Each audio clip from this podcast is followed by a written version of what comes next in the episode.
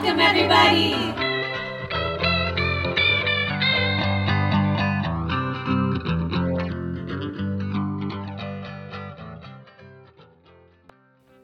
Safety is not the absence of threat, it is the presence of connection.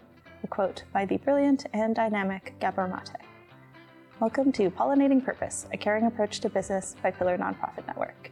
I am your host and winter beachgoer, Miriam Waliji. I am also the Social Enterprise Program Manager and Coach here at Pillar. If you're new here, Pollinating Purpose is a show all about supporting organizations who seek to create social impact through their work. Whether nonprofit, for profit, or grassroots organizations, you'll learn key considerations to starting and growing your organization in a long term and sustainable way. This month, we'll be sitting down to chat with Jennifer Martino of Crouch Neighbourhood Resource Centre here in London, Ontario. Jennifer is the Executive Director of Crouch Neighbourhood Resource Centre. As a child, she lived in London Middlesex social housing, where she developed an early passion for community building and social justice. This passion led her to complete a BA in International Development and an MA in Latin American and Caribbean Studies at the University of Guelph. Jennifer has worked and lived in various Latin American countries, specializing in community development and implementation of educational technology. She has also worked extensively with rural and remote Indigenous communities on the use of technology to enhance cultural and educational programming. Since 2019, Jennifer has lived the mission of Crouch Neighbourhood Resource Centre, where she works to build a healthy community where everyone belongs and can access resources with dignity. I have had the opportunity to connect with Jennifer many times through the work of organizations that I'm a part of, and it's always an incredible experience hearing Jennifer speak about how to build meaningful relationships and connections within communities. I am thrilled to have her here today. Hi, Jennifer. Hi, good morning. Good morning. Thanks for being here. Okay, so before we dive into all of these beautiful questions about partnership, can you share a little bit about what Crouch does and what you do and the work that you've done with partnerships? Yes. Crouch Neighborhood Resource Center is you know, a grassroots neighborhood based organization, and we're in the Hamilton Road neighborhood of London, which uh, the the core of that neighborhood is between Rectory and Egerton and Hamilton Road, but there is a bigger catchment area that we serve. If you're from London or just happen to be passing through, the Hamilton Road area is home to some really incredible gems. You'll find access to the TVP or Thames Valley Parkway bike paths, Meadow Lily Woods ESA, and Urban Roots London's Urban Farm. There are tasty spots like Payless Afro International Food Market, Kothur Indian Restaurant, and Scotian Island Bakery as well. And of course, there are neighborhood spaces like Crouch, the YMCA, and Hamilton Road Senior Center, just to name a few. It's such a rich and vibrant neighborhood, and one that I adore spending time in. And we are one of five neighborhood resource centers in the city of London. And the entire city is covered by at least one of the neighborhood resource centers. And we're all here to support the well being of residents in the neighborhood that we serve. Alongside Crouch, the other four neighborhood community resource centers serving London are Glen Cairn Community Resource Centre, Northwest London Resource Centre, South London Resource Centre, and Luso Community Services. Amazing. And yes, you and I have got the opportunity to work together through Urban Roots London and things that Crouch does together. So it's always been really beautiful to see the work of the community center and the ways in which you approach partnerships and partnering with organizations. So I'm thrilled that we have the chance to talk to you today. So, kind of on that note, how do you see partnerships build up the work for the community? Really, what is the value of having partnerships with the community? Well, the truth about a place like Crouch is that we couldn't do anything without partnerships. I mean, it was actually born out of a partnership with the London Public Library.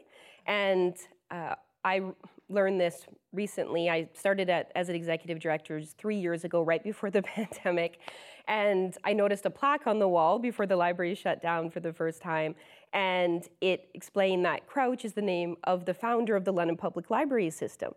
And so even the name of the resource center is tied to the foundations of libraries as a place where people can go as a community space, access resources, find out more about what's available in their neighborhood. Quick little shout out to libraries. Libraries and the folks who work there are such vital parts of creating people first neighborhoods. It wasn't until more recently that I really understood just how much is available and provided by the library system. Of course, there is free access to indoor public space, internet, and computers, and the London Public Library system even rents out musical instruments and recording space. But did you know that many library cards can also get you access to online skills development courses, often through LinkedIn or other services? From photography to business courses and how to use Excel, there is so much information available for free. You just need a library card for unlimited access to these courses, which is pretty rad. As a wise young aardvark once said, having fun isn't hard when you've got a library card. Uh, I hope there are other childhood Arthur fans out there. And um, it, there was a woman from the neighborhood, Mary Sterneman, who I'm still a very active member of the London community, and she went to the library and said, you know, I'm concerned about things I'm seeing in this neighborhood, and I'm, I'm just one person, but maybe if we work together, we can start something and we can change things. And the library embraced her, and they um, decided in 1970 to form a group called Crouch that would tackle many of the challenges in the neighborhood and try to uplift things. And um, from there, in the 1990s, Crouch became an independent charity, but stayed within the Crouch Library and, and we've received uh, in-kind donation of space there since 1970, which really helps to um, leverage, you know, the, the budget that we get from foundations and from donors. As a little aside, there is so much value in in kind sponsorship and support. If you're unfamiliar, an in kind sponsorship or donation is the contribution of something, usually goods or services, that doesn't involve money. So, something like the library offering Crouch Resource Center access to their space for free. Or, say, if you were to own a photography business and offer to take promotional photos for free. In our late capitalist society, it can sometimes feel like in order to contribute to causes, we need to have access to money. And while unrestricted dollars can be useful, so much goes into running these community based organizations that benefit from all kinds of support. Maybe you're a really great writer and can help with storytelling support. Or maybe you have experience navigating funding systems and can give guidance on how to understand a really complicated process. There are plenty of ways to both offer and ask for support that don't rest in swimming in cash. And um, it also means that we don't have any of our own operating space for programs, but we partner on every single program that we run with the library or with the City of London through the Hamilton Road Senior Centre or with other local organizations such as churches. I don't think I knew that history of Crouch. Like we've worked together for so long. Yeah, that's fascinating and beautiful because, yeah, it's the foundation of partnerships is what has driven the work. And it's such good work that Crouch does.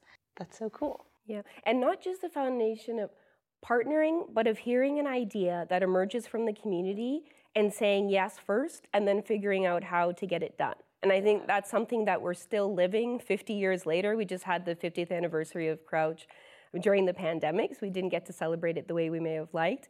But um, 2020 was 50 years of thinking about what the neighborhood wants and needs from the people that live there, and then saying, think we can do something with this. Let's see who else wants to get involved, and then making it happen. We'll get into this more deeply in a bit, but wanted to take a second to highlight what Jennifer said here. Say yes first and figure out how to make it happen as we go. Grassroots and nonprofit organizations have a history of trying and or being expected to do more with less. As in be really efficient with the time and resources available to make the most bang for the proverbial buck. This can sometimes lead to a tendency to take the path of least resistance, which is how the nonprofit sector as a whole can sometimes be prone to following the same patterns seen in the past, because the outcomes are known. There's less risk and fewer unknown factors if you're doing what you've done before. When you're dealing with such limited resources, it's a valid mindset. And just because it's valid doesn't mean we shouldn't be working to change it. Doing things the way they've always been done also continues a path of excluding communities of people who have historically been marginalized. Jennifer's approach of say yes and we'll figure it out may end up being slower and it may involve more challenges to navigate but the outcomes are worth it when people who have not been included in the conversation can be included in the conversation. And okay, so that is such an important part that you just touched on. Often, when we think about building partnerships and the relationships involved, we think about connecting with those organizations to can complement and support the work. But what about those communities being served? And like how like what does it mean to actually partner with those communities and like listen to them? And how do you go about doing that work as an organization? Mm-hmm. and often when community members come forward they have their own networks and their own resources. And um, so there is something to be said for partnering with like-minded organizations certainly and that's kind of the path of least resistance to maybe building momentum. But once you have um, good relationships with other organizations like we do with the library and with the City of London and with Egerton Church, for example, then when community members bring ideas forward, we're able to ask them, you know, who else do you have in mind that can support realizing the vision that you've put forward? And uh, very recently, we had one of my favorite examples of this. We had the Crouch Block Party, and there was a resident that I knew just from chatting with her briefly here and there over the years, and you know we couldn't do a lot of that because of the pandemic. And um, she came up to me at the block party and said, I have always wanted to have a craft fair because I'm a craft vendor and I know lots of other people from the neighborhood that create things in their homes. Do you think we could do something like this but support local vendors? And uh, and so she actually did all of the work of finding the vendors from the neighborhood and connecting with them and asking who would like to be a part of it. She ended up assembling a team of 14 local people who make the most beautiful crafts. And I mean things that you would expect to find in a high end market or here downtown.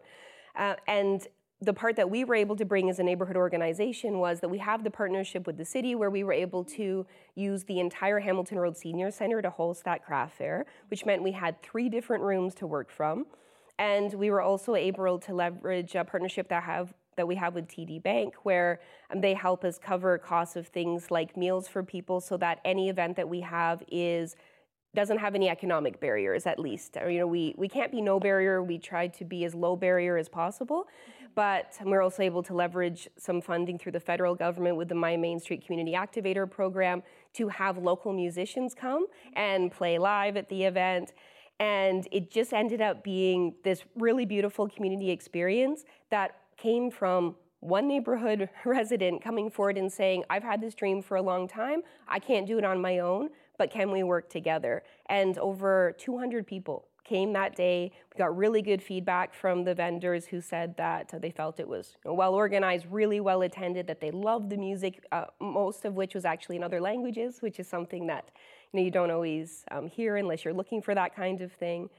And uh, I would say that in that case, we really did partner with that resident because she had a leadership role that was critical to the success of the program. And you know, you have to have trust in people when they come forward and they say they can do something. And um, we had that, but also she she really came through in a in a big way. Amazing. Yeah, it that speaks to so much of when you're trying to support a community and you're trying to support these groups of people, it involves listening and it really involves deep listening because a lot of the time these folks have the experience to actually really understand what's needed and what's wanted and can share how to actually facilitate that. Like you as an organization might have the tools and the resources to actually implement, but to really understand what the need is, it involves conversation and it involves chatting with those folks. That's such a beautiful story. Yeah. I love that. And I think it's also important to remember that none of us have a monopoly on good ideas. So just because you know you work in a nonprofit sector and you get paid, thankfully, to think of really nice things that you can do in the community and how to meet needs, you know, that, that doesn't mean that the people with the resources or access to those resources can be the only ones that come up with things that can really make a huge difference in the community. As folks interested in social enterprise or the social impact sector, this is a really important piece to reflect on. Research shows that volunteering increases life satisfaction, self esteem, happiness and physical health, and an individual's social network. Research also shows that volunteering is largely a practice of privilege, with volunteer rates rising as household income increases and higher rates of volunteering among employed Canadians. And it makes sense. If you're working multiple jobs in order to cover your bills, or you're so stressed out thinking about how to make ends meet, you might not have the time or mental capacity to volunteer. Jennifer shared that in the coming years, Crouch has a central goal to increase the number of leadership opportunities for residents who face barriers to volunteering due to food and income insecurity, long absences from the workplace, disability, addiction, and the ability to secure a clean criminal reference check. Everyone should be able to have access to contributing and participating in their community, having a seat at the table, if you will and Crouch is taking meaningful steps to reducing the barriers to volunteering for folks in their neighborhood. And that's a beautiful thing. And and sometimes you have to just move forward and show people and build trust with the community first to say, you know, we want to do things that involve you and that are for you and that really take advantage of what we already have here. But that encourages people to come forward. And what I hope is that through that experience, other residents will see that we take resident ideas and concerns and dreams seriously and that we can turn that into something together that will be much better than we could ever do as a team on our own. Yeah. Okay, so you mentioned something, and I feel like you may have already answered this kind of throughout some of your answers already, but you said, you know, you need to build trust with the community. So, how do you actually, like, if someone's doing this for the first time, and they want to build trust with the communities that they want to support, what are some ways that they can approach that? For you and for Crouch, you have such a long history of working with communities. How do you approach building trust? Mm-hmm. I, think a, a learning from this experience is that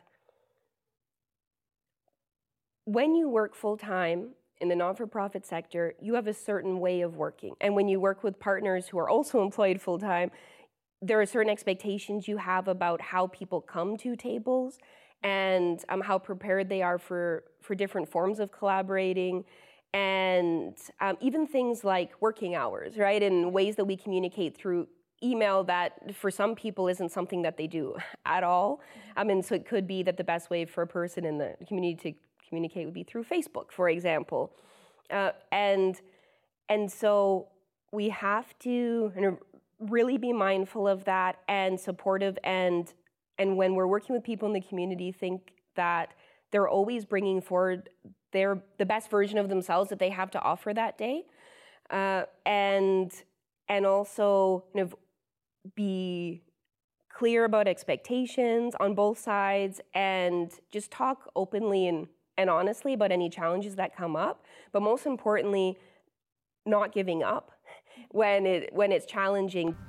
Part of the beauty of these interviews and getting to chat with folks I really like is that we get to continue to have really meaningful conversations even after the cameras stop rolling.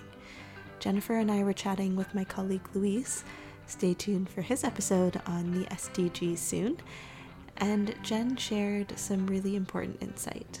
A key part to partnerships is that we cannot make being easy to work with a prerequisite to volunteering. In her words, people who face barriers to employment also face barriers to volunteering, as we just chatted about. At the same time, they have a tremendous amount to contribute to community impact. We need to come to terms with the fact that a volunteer will often work differently from us and outside of the norms we expect in a quote unquote professional environment. If we shift our thinking to see tasks like ongoing negotiations of volunteer roles and boundaries as outcomes rather than problems, both the volunteer and organization are more likely to be successful. Otherwise, we will continue to engage in those who are easiest to work with, which are not necessarily the people for whom volunteering is the most meaningful or who will make the biggest impact in the community. Because I think um, so often we talk about things like resident led initiatives, but what we mean is that we brought people to the table as professionals, we guided a process, people showed up and they participated to some degree, but was it really resident led or did we leave it as the people who are used to being in charge? Yeah. uh, and so I, what I hope that we've done over this last um, year, but especially the spring and the summer and the fall at Crouch, um, through the community events that we've been focusing on, is showing that um, we we will push through challenges and we will work in ways that are not just good for us, but also good for the people that we serve and the people that we're working with. And you know, most of our volunteers right now are people who also access our basic needs programming. And they do a really great job because they know what it's like to be on the other side of that table. And and you know, you do need to think about how you interact with different types of volunteers differently, but that everybody can play a role and you know, have vision, have great ideas, and make any experience richer than what we ever could have done if we just did it as the professionals by ourselves. Yeah. Um, so often when I'm chatting with folks and like through programming or coaching or whatever it might be, it's this idea that, yeah, you could have formal education or, you know, you may have gone to business school or whatever it might be, but the the value of lived experience, which leads to lived expertise, mm-hmm. is so valuable. And that always needs to be at the table when we're looking to partner with organizations or we're looking to partner with communities because if we're just operating on the assumption that we know best but we don't actually know best. There's so much opportunity for harm that can happen. Um, so how do we ensure that we're creating space and safe and meaningful space for those folks to come and participate is such a, a big part of partnering with folks. And yeah um, it's always been so beautiful to see the way that crouch does that. It's something that i've always admired. Amazing. Okay so we kind of chatted a little bit about this as well, but you know, beyond like that component of building trust, what would you say are some of the other important considerations when building partnerships with, you know, either community or community organizations? Mm. Yeah, well, we just talked a little bit about expectations, and so those can be things like boundaries or expectations around when we work and the ways that we want to work together. And I think that needs to be more of a negotiation than an imposition, especially um, dealing directly with community members who don't work in the space. But when it comes to um, other nonprofits, that's really important as well to talk about what do we expect from each other and to what degree are we partnering or collaborating or is this a joint venture and i think we use the term partnership to mean all of those things but but it isn't right so um, and I, I really started to think about that through um, conversations with Stanislav of the Glen Cairn Neighborhood Resource Center, because he was very proud of our partnership during um, the early days of the pandemic with the COVID Care Package project. And what he was most proud of was that so this is really at like the far end of maximum collaboration where we were actually sharing resources not just uh, not just kind of executing a project together, but separately. So um, we lost all access to our operating space when the libraries closed during um, March of the pandemic. And I immediately contacted Stanislav, and he said, Sure, you guys can come into the warehouse. Um, he was the only one working on site at that point. So we went uh, with our team, he had the space. And um, together we were able to deliver 40 hampers that first week, right to doorsteps. And then we saw that need was growing and this problem wasn't going away as quickly as we would like. And so the next week we were able to put 80 of them together because he put out a call to his community volunteers. Some of his staff came back, he had board members show up, and we were able to use his entire warehouse. Uh, and then we started putting in funding proposals together once the COVID support relief came out um, from places like United Way. And uh, and when the project got too big for that, we walked across the street where Youth for Christ was also operating kind of, um, a meal program delivering to houses. And they said, Well, we have a huge building. We're only using our kitchen. Why don't you take our entire auditorium? And then we looked at how could we leverage their resources because they operate a cafe. They were able to actually order um, wholesale, direct, and get food delivered at a time when it was impossible to get your hands on food. I don't know if you remember that, but you could only buy one or two of each thing at the grocery store, which wasn't meeting our purpose, um, especially as we geared up to support over 200 houses a week. Yeah. And so that's an example that I think is pretty rare and takes exceptional circumstances like a pandemic where organizations again say yes first to the to the proposal and then figure out as we go what does everyone have to bring to the table but also how can we get support that will benefit uh, all the organizations and make sure that we're all able to continue functioning uh, and I mean, that's something that I think is a, a, vision of the London Community Foundation. They have the um, the Vitality Grant that really focuses on who else you're going to work with, for example. The Community Vitality Grant is a grant from the London Community Foundation, a public foundation which is dedicated to improving communities across London and Middlesex County. If you're not in the London area, many municipalities have similarly functioning community foundations, although they may or may not have the same type of grant. Though the 2023 recipient applications are closed, it's worth keeping an eye on if you're an organization working in collaboration to better the community. The Community Vitality Grant mentioned here supports innovative projects seeking to improve the quality of life for citizens in the London Middlesex region. From their website, proposals are especially encouraged that represent true partnerships and demonstrate commitment to collaboration and leverage existing or new funding resources within the region's First Nations, uh, the City of London, or Middlesex County in Ontario.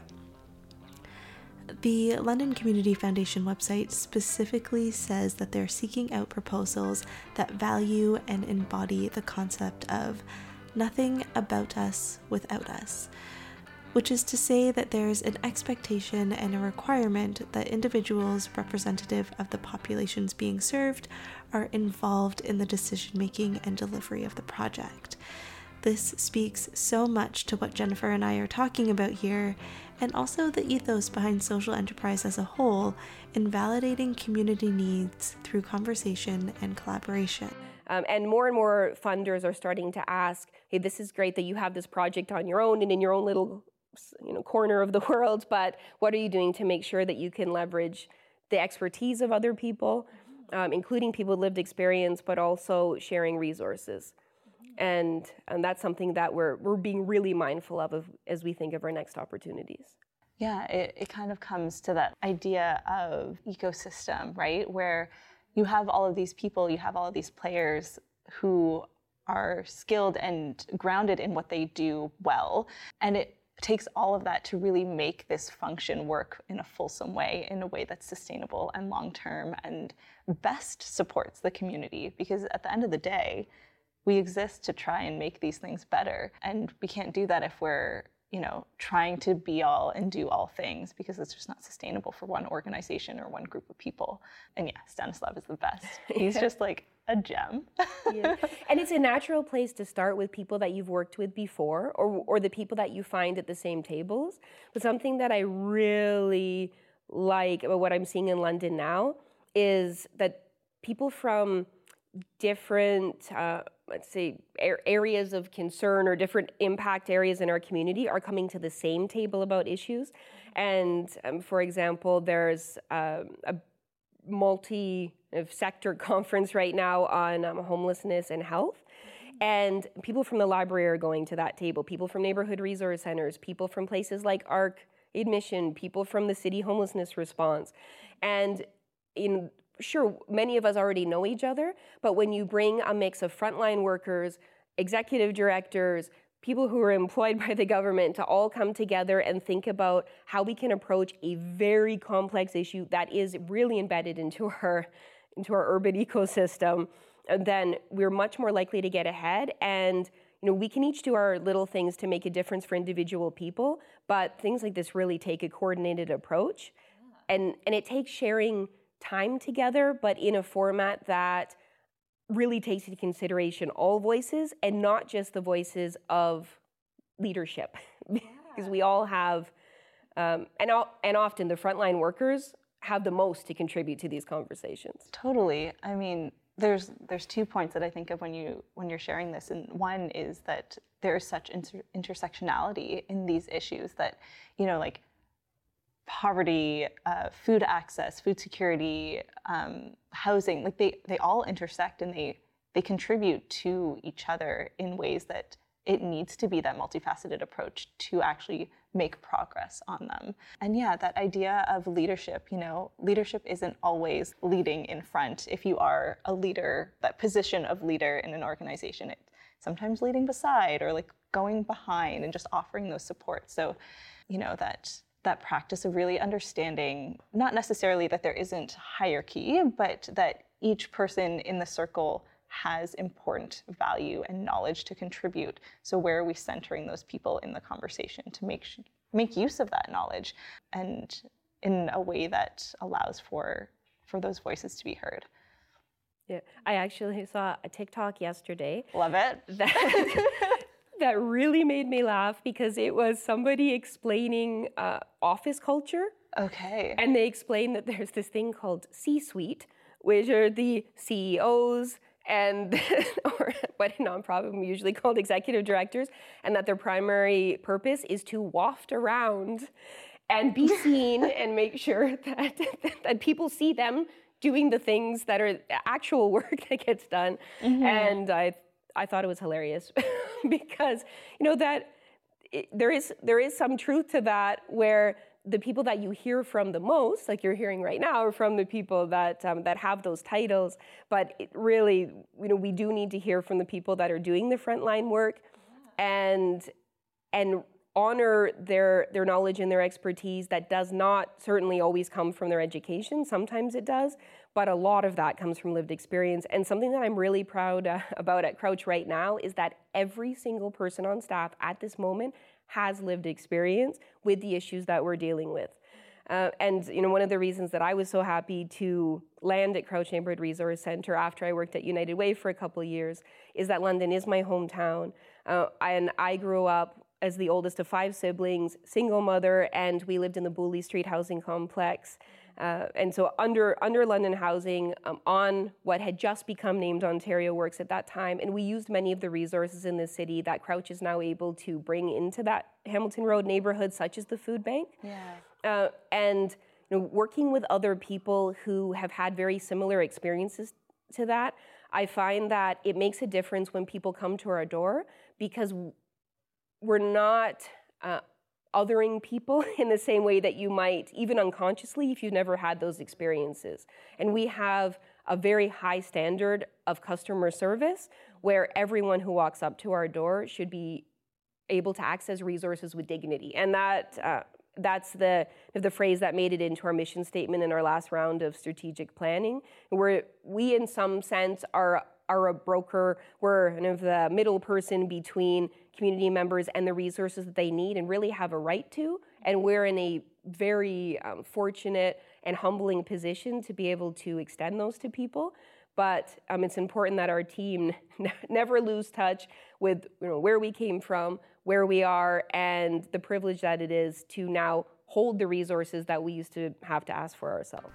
I am fortunate enough to get to engage in some really thought provoking conversations through work and through life. And one that I hold close is a conversation of what does inclusion look like? And I believe that this point that Jennifer speaks to about creating a space where folks can access what they need with dignity addresses what inclusion really is.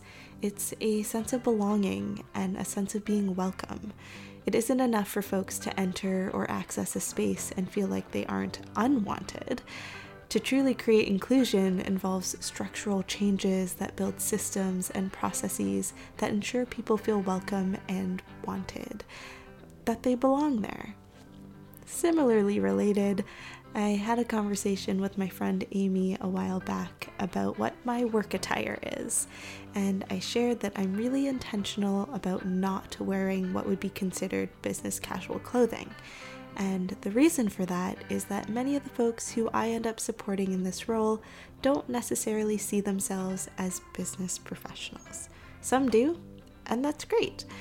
And many come from a more grassroots environment and have made to feel like they don't belong or fit in to the entrepreneurial world.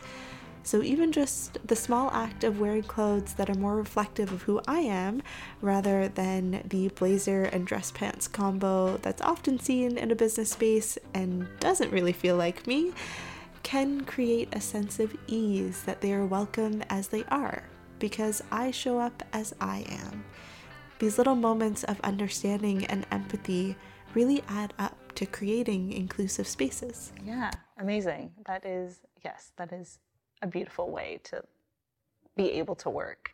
Okay, so very quickly, you shared so much about the incredible work that Crouch does. Where can folks find out more about about Crouch Neighborhood Resource Center? Yeah, well, we're on. We have a website, um, www.crouchnrc.org, or just on Google. Google Crouch Neighborhood Resource Center, and then also you can find us on Instagram and Twitter at Crouch NRC and then also on Facebook if you just look for Crouch Neighborhood Resource Center.